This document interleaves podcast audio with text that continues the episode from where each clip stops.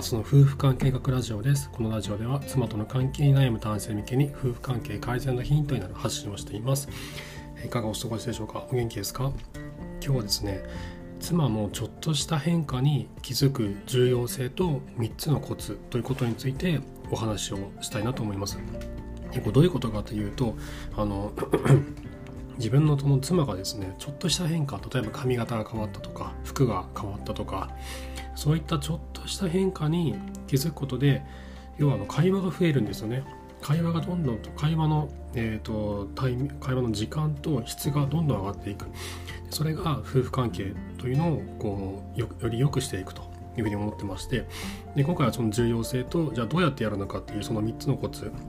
についてちょっとお話をしたいなと思います。じゃあ今日もよろしくお願いします。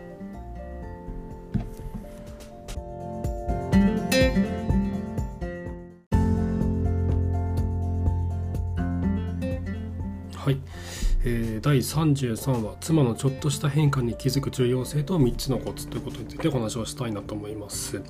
でまずその 妻のちょっとした変化にななぜ気づく必要があるのかとなぜ重要なのかっていうことなんですけれどもこのちょっとしたその細かい変化てすごい女性はすごい気が付くんですね。女性同士とかとすごいこう気が付いて、えー、お互いにこう気にかけ合ったりとかするんですよね。でそれによってストレスをお互いにこう経験させたりとかその絆を強めたりとかすることに使ってるんですけどもこういった細かい変化に僕ら男性も気づくことによって相手のことを妻のことを気にかけているよっていうサインを送ることができるんですよね。で人ってこう気にかけられるとこの相手のことも気になるようになるんですよね。なのでこのあ私のこと気にしてくれてるんだと思うとそんなに相手のことを悪いように思えなくなってくるんですよ。であと好きの反対は嫌いじゃなくて無関心っていうふうに言われてましてもう相手にこう関心がないというふうに思われてしまうとまずいんですよね。この妻が、えっと、うちの夫は私に全然興味がないっていうふうに思われてしまうともう嫌われてるっていうふうに思っちゃうんですよ。で本当はそんなことないのにコツとしては自分の妻のことがすごく素敵だなとか可愛いなとかおしゃれだなとかいろいろ考えてるんだけどもそれを伝えないことによって私無関心なんだなっていうふうに捉えられてしまうそして無関心というのは好きの反対であるので要はまあ嫌いだというふうに、え、捉えてしまうってすごい残念なことになってしまうんですね。であとこの会話のきっかけになるっていうのが大きいですよね。あのなかなかこう何を話したらいいんだろうって迷うことありませんか？あの特にこのなんであの子供のことばっかりになったりとかするじゃないですか。どうしてもちっちゃい子供がいるとあの子供に関することを話したいとか会話がどうしてもそっちだけになっちゃうんですけどあのでそれそれそのことについて話すことがないと何もこう話さなくなるっていうふうなことがあってうちもよくあるんですけどなのでこのちょっとでもこの会話のきっかけを作っていくっていうためにも妻の変化に気づくっていうのはすごく重要になってきます。で要はその会話を作ることによって接触回数が増えるんですよね。で接触回数が増えていくと親近感も上がっていくんですね。あの会えば会うほど気になる好きになるっていうのがあるんですけどどれだけこの接触したかによって相手のことを好意的に捉えるかっていうのは変わってきます。でこれはあの僕あの以前呉服屋で着物の販売員をしていたことがあったんですけどもその時もですねあのよく言われていたのがお客様と接するたび接触するたびに手紙を送れって言われたんですよ。手紙を出せと。で例えばえっとなんだろうな。例えばそのまずそのお客さんと知り合う場面。あの街中であの、まあ、突然自宅訪問して回るんですけどもピンポーンと押して「でこんにちは」って言ってでそこでまず会話をしますと。でそこで大体アンケート取ったりするんですけどそこで、えっと、アンケートを答えてくれて、えっと、名前とか住所とか教えてくれて手紙書いていいですかと。案内送ってもいいですか？って言って入っていってくれた方にはその日のうちに、えっと、その販売販売会の案内とかを送るんじゃなくてあの自分と話をしてくれたことただそのことに対しての感謝の手紙を送るんですね。でその次は、えー、お店に例えばフラッと来てくれた時には来てくれた日にもう手紙を書くんですね。今日は来てくださってありがとうございましたと。〇〇様と、えー、久しぶりにお会いすることができてとても嬉しかったです。という手紙を送る。そして販売会に来てくださったらもちろんここでもその日のうちに、えー、来てくれたことに対する感謝の手紙を送るんですね。買ってくれても買ってくれなくてもどちらでもあの手紙を送る。でこの会うたび接触するたびに手紙を送るっていうことをこう続けていてでそうすることによって相手からこの行為っていうのがもうどんどんこう増えていくのが分かるんですよね。もうビシビシこう感じるんですよそれを。なのでこの接触回数を増やすことっていうのがすごい大事でその度にこう会話していくっていうのはすごく重要になってくるんですね。会う会う接触回数を増やしていくこと。でその時の対応が本当に関係を変えていくなというふうに思います。であと会話の質の向上にもつながるんですよね。この人と話したいこの人にえっとあこの人この人ともっと話したいと。この人になったら自分が思ってることをもっと伝えたいと。夫に、えー、私が考えてること伝えたいな。今日こんなことがあってそれを伝えたいなっていうふうに思ってもらいやすくなるんですよね。でその後会話の中身っていうのもどんどんとこういい方向に変わってきますよね。でこの会話の中身がどんどん向上するとお互いのこの理解がしやすくなるんですよね。何を考えてるかとかっていうことがお互いに分かりやすくなる。なので、えーと、ちょっとした変化に気づいてそこで、え会話をしていくっていうのはすごく重要になってきます。なのでこの変化に気づくだけじゃなくてそれについての声かけをするってことですね。でその、ちょっとした変化に気づく。例えばその髪型変わったねとかあの服がおしゃれだねとか、えっと、な何とか何かをしてくれたらそれについてありがとうって言ったりとか。でこういったちょっとした変化なんですけどこれ僕その呉服屋で働いている時に毎朝1分間上司とあることをやっていて何なのかっていうと褒め褒めロープレっていうものをやってたんですけどこの言葉聞いただけで何のことかわからないと思うんですけどこの褒め褒め褒めロープレあのロープレってロールプレイングですよね。でお互いにこう褒め合うんですよね。褒めることのロープレなんですけどロールプレイングなんですけど毎朝1分間上司とその店内のですねお店の中のあの畳の上にお互いにこう座りまして向かい合いましてでまだ営業が始まる前のあのまだ他のなんですかねお店とかもその畳の部屋しか部屋を電気をつけてない状態でお互いに向かい合ってさあじゃあ始めますと言って例えば僕が上司を1分間褒め続ける。でその後に上司が僕を褒め続けるっていうのをやったんですこれね傍から見たらねあのなんかおおっさんたちがお互いに褒め合っててすごい気持ち悪い場面なんですけどこれが僕はすごい財産になっててこのこの何ですかねこの相手のことを一瞬で褒められるようになったんですよね。そこをやることによって。で相手相手の変化とか相手がどういう人なのかとかこうな何に対して、えー、自分がこう自尊心を抱いてるのかとかっていうことをにこう気づきやすくなるんですよね。でこうでまずこう褒めようとしたらまず大体外見から褒めるじゃないですか。最もそれがあの一番目につくしあの褒めやすい部分なのでだけどこの外見ネタってもうすぐにネタ切れしちゃうんですよねなぜならその上司も僕もあのスーツなんて1着か2着しか持ってないししかも同じ色ですからね紺色のスーツしか持ってないしネクタイも2つとか3つしかないし、ね、ワイシャツは毎日白いのを着てるしでもう変わり映えしないんですよ外見って。髪型もね毎日変わらないですからね。体型も変わんないし。もうなので外がちょっと外見が変わったことに関してはもうすぐにこうバッと言って「あ髪型変わりましたね」とか「あのさっぱりしましたねおしゃれですね」とかっていうふうにもう外見ネタもすぐに言うんですよね。もうそこが一番のネタになるんで。だけどそれが尽きてくると次は内面のネタに変えていくんですよね。ね、この間こういう時にヘルプしていただいたおかげですごいあの僕助かりましてすごい嬉しかったんですよねとかあのお客様はとてもこう自分にとっては難しい方であそこでこういうふうにあの声かけをしていただいたおかげであのお客様の態度がだいぶこう和らいでその和らいだ瞬間のその何ですかねその空気がすごい感じられたんですよね。で丸々さんにはそのようなその人のこの何ですかねその気持ちをこう柔らかくするようなこう不思議な力がありますよねとかそういうふうにあの内面を褒めることをにこうだんだん移っていくんですよね。外見ネタで褒めることがない時って。で内面のネタって尽きないんですよ。あのいくらでも言えるんですよね内面のネタって。ででそれをですね毎日僕は1分間やってたんですよ。で、えーと、切り口を変えていけばいくらでも褒めることができるようになるんですよねでこれがですねあの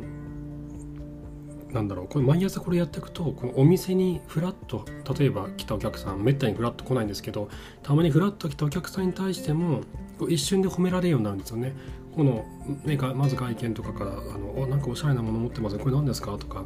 な「なんかこうあれこれは歯切れを使ったあの携帯ストラップですか？どこで買われたんですか?」みたいな話をしたりとかっていうことがね一瞬でできるようになってこう心に入り込みやすくなるんですよね。あのこう毎毎日やるその継続することによって人ってどんどん変わっていくなと思っててで僕その呉服屋で働く前ってすっごいあの内向的で口下手だったんですよ、まあ、今でもそんなにあのそういう部分はあるんですけどそれまで本当に人となかなか話ができなくてあの僕の父親のあのえーと、兄、まあ、つまり僕の叔父ですね。僕の叔父の家にあのよく僕しあのちっちゃい時遊びに行ってたんですけどでいとことかもいて一緒に遊んだりとかしてでおじさんとかおばさんとかとね僕全然話していなかったんですよ。もうね親戚だから何でも話せると思うんですけどなかなかこうなんか会話ができなくてなんだけどこの呉服屋で働いて1年ぐらい経ってね、あのお正月の挨拶とかに行くとすごい僕がこう話ができるようになったみたいで「お前変わったな」っていうふうに言ってもらえたんですよね。でそれってきっとこの毎朝1分間その褒め褒めロープでをやっていたりとか多分そういった経験によって人の人の心にこう入り込みやすい会話っていうのがこうだんだんとこうできるようになってたんですよね。これたった1年間で変わってったんですごい驚いたんです。でこれって夫婦関係にも応用できると思っててなのでこのちょっとした変化に気づいて声掛けをする。それをあの本当に毎日続けるだけで自分自身のこの会話の技術っていうのが変わっていくんですよね。で夫婦の妻との会話の技術が変わっていく。で妻の心にこうスッと入り込みやすい会話ができるようになってくるんですね。じゃあそのためのコツ何なのかなんですけど3つあるなと思っててえっとですねまずはもう毎日やること。毎日習慣にするってことですね。これは何だろう、まあ、言われて嫌な人だったらねあんまりこう言わない方がいいかもしれないんですけどえっ、となんだろうな、まあ、そういう時はね感謝の気持ち伝えた方がいいですね。で感謝の気持ち伝えるか褒めるかっていうとこででそのなんだろうな。例えばですけど例えば毎日褒めましょうと。いう時にえっ、と多分ねそのなんだろう。例えば朝起きて、えーあのおはようおはようって今日も綺麗だねみたいなことをね、まあ、さらっと言える人だったらいいと思うんですけど、まあ、言えなかったらまず一回試してみて妻の反応を見てもうなんか気色悪いみたいな風になったらちょっとやり方変えた方がいいと思うんですけどそこで妻が「えみたいなちょっと「えなんか悪くない」みたいな風になってるんだったら、まあ、そういう言葉を習慣化した方がいいですね。妻の心にちょっとスッと入って言葉を前に続けていく。であと家を出る時とかちょっと2人で別れる時に、えーと、ハグをしたりとかして、えーと、今日も素敵だね大好きだよっていうふうに伝えたりとかあとその髪型素敵だねとかその服いいねみたいな話とかあとまあ髪型の服もねそもそも毎日変わらないですからそこまで褒めるところないかもしれないんですけど今日も今日もおしゃれだねとかね前あのその別に今日だけじゃなくて今日もおしゃれだねって言うとあなんか、毎日見てくれてるんだねと。毎日私のことをこうなんか気にかけてくれてるんだみたいな風に捉えてもらいやすくなります。あとは感謝の方が多分言いやすいと思うんですよね。例えば寝る前にえっ、ー、と寝室に行く前にあの今日もあの一日ありがとうねいろいろしてくれてありがとうね。すごい助かったよっていうことを伝える。この感謝を習慣化する。褒めることと感謝の2つができれば一番いい。しそれができなかったら感謝だけでも毎日習慣化するといいと思います。2つ目のあのコツっていうのがえっとこれはですねもうもうスキャンするように相手を見るんですよ。あんまりねなんかじろじろ見たら気持ち悪いのであのちょっと注意なんですけどこのまんべんなく相手を見ると何かしらちょっとした変化って必ずあるんですよね。例えばその服装であったり髪型であったりメイクであったり、えっと、持っている小物であったりとか、えー、ちょっとした変化がきっとあるはずなんですよ。でこれは外見上の変化っていうのが、えー、いやそんな別にねうちの妻は毎日服変わんないし髪型も月に1回2ヶ月に1回しか美容院行かないしそうそう変わらないなっていう場合は、まあ、ちょっとでも変わった時にすかさずそれを言うっていう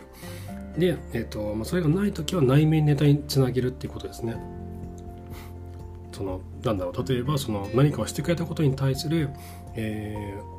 ー、感謝とかその褒めたりとかっていうことですね。で子供がなんだろうすごいこう情緒不安定になっていて、えー、泣きやすくなったりとかしてる時に、えー、子供に対して「うんそうだね」まるまるちゃんはこういうふうに思っていたんだよね」うん、そう言えなくてつらかったね」っていうふうなことを妻がやっているのを見た場合にあの君はいつもその子供の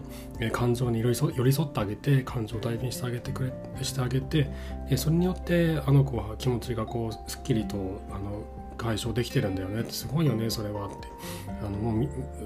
あの僕もそれちょっと真似してようと思うんだよねとか。いうことですねその妻が行っていることに対する、えー、そのな褒めるってことですね。でこれも、えーと、妻が何をしてるのか毎日こう何をしてるのかっていうのを、まあ、一緒にいる時にも見るんですよ。そしてその子供に対しての声かけとかもちろん他の人に対する話し方とかそういったことを、えーそういった行動をこうパッパッパッとこうスキャンするように見ていくんですね。でその中に必ず何かしら褒めるポイントって絶対あるんですよ。でそれを自分の中で、えー、覚えておく。もしくはもう書き留めておいてもいいと思うんですけど。ということですね。でこれあのこれも習慣化するともう本当にだんだんとできるようなんですよ。だんだんとできるようになってきてその思いつくまでの時間というかどんどん短くなってきます。で3つ目のコツは本当に思ったことを言う。っていうことですね。で僕もこれ呉服屋の販売の時にすごい、まあ、いかにも嘘くさい褒め言葉を言う人とかいたんですよ。まるまる様本当にいつも素敵なお召し物あのなんか着ていてみたいなあのいや素敵だわみたいな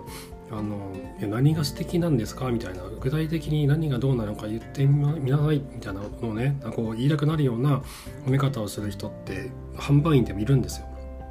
でこういうわざとらしいのってすごい不快なんですよ相手にとってはね。なまあ、いかにもなんかこうつけ色つけつけ色としてるんでしょう私のなんかこの心の隙間に入り込もうとしてるんでしょうみたいなっていうのがですねこう透けて見えてくるんですよね。あ、あの本当に思ってないこと思ってもないことをなんかさもそういうふうに思ってます的な感じで言うのって もう相手にも分かっちゃうんですよね。なので無理に言う必要はないんですよ。無理に言う必要はなくて本当にこう思ったことなそのまあ自分がそういうふうに感じられためのその感じるための感度を上げるっていうのはもちろん重要でその感度を上げるための行動がさっきのこのスキャンであったりとか、えー、毎日習慣化するとかっていうことなんですけどそれによって本当に自分の心が動いたでそのちょっとでも動いたそのそのちょっとの動きっていうのに敏感になるんですよ。でそうすると本当に思ったことを言えるようになるので。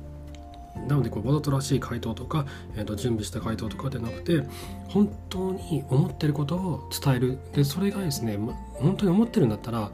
伝え方がどうであれ相手に伝わるんですよそう思ってるっていう気持ちは。であとこのちょあのちょっと番外編的なことになるんですけどあのなんかあなんか今気づいたみたいな感じで言うとこう意外にこう本当っぽく伝わるんですよね。もうこれはもうなんだろう前提として本当にそう思ってるってことが前提なんですけど本当にそう思っていて思ってるんだけどそれをこうなんか言おう言おうと思ってるとこうなんか自分が身構えちゃってうまく言えなかったりするじゃないですか。なのでなんか今気づいたみたいな感じで言うんです。あれ？なんか今日違うね？何が違う？あれ？何が違うんだろう？あん？あれ？なえ？何？あれ？なんかあ髪型変えたんだ！みたいな。とかね多分もういや分かってる自分では分かってるんだけど髪型を変えてることはも分かってるんだけど今気が付いたみたいなふうに言うとこう本当のように相手に伝わりやすくなるんですよね。そうそうそうなのでこう初めて装うっていうのはあの、まあ、ちょっと慣れてきたらあのやってみるといいかなと思います。はいということで今日は、え妻のちょっとした変化に、え気づく重要性と3つのコツということについてお話をさせていただきました。でちょっとおさらいしますとえー、なぜあのちょっとした変化に気づくことが重要なのかっていうと細かい変化に気づくことっていうのは相手を気にかけているよっていうサインを送ることになるからと。そして、えー、と気にかけてもらえると相手も自分のことを気にするようになると。無関心な反対は好きなので自分のことをなんか興味ないのかしらなんか何も言ってこないし私にもなんか全然興味ないのねみたいな風に思われてしまうとそれはもうなんかあの嫌われてると思ってしまって、えーと、妻も夫に対しあなたに対して、えー、嫌うようになってしまう。そして、えー、ちょっとした変化に気づくことによって会話のきっかけになってそして会話の質の向上につながりますと。じゃあどうやってやるのかって3つのコツこれは毎日褒めることを習慣化するそして、えー、スキャンするように相手を相手の行動や外見を、えー、調べて、えー、一瞬で褒められるようにしていくそして最後は本当に思ったことだけを伝えるそして番外編的なコツとしてはあれなんかなんか違うあれ？というふうにこう初めて気が付いたように、えー、伝えるということですねはいなので今日は、えー、妻のちょ妻のちょっとした変化に気づく重要性と3つのことについてお話をさせていただきました。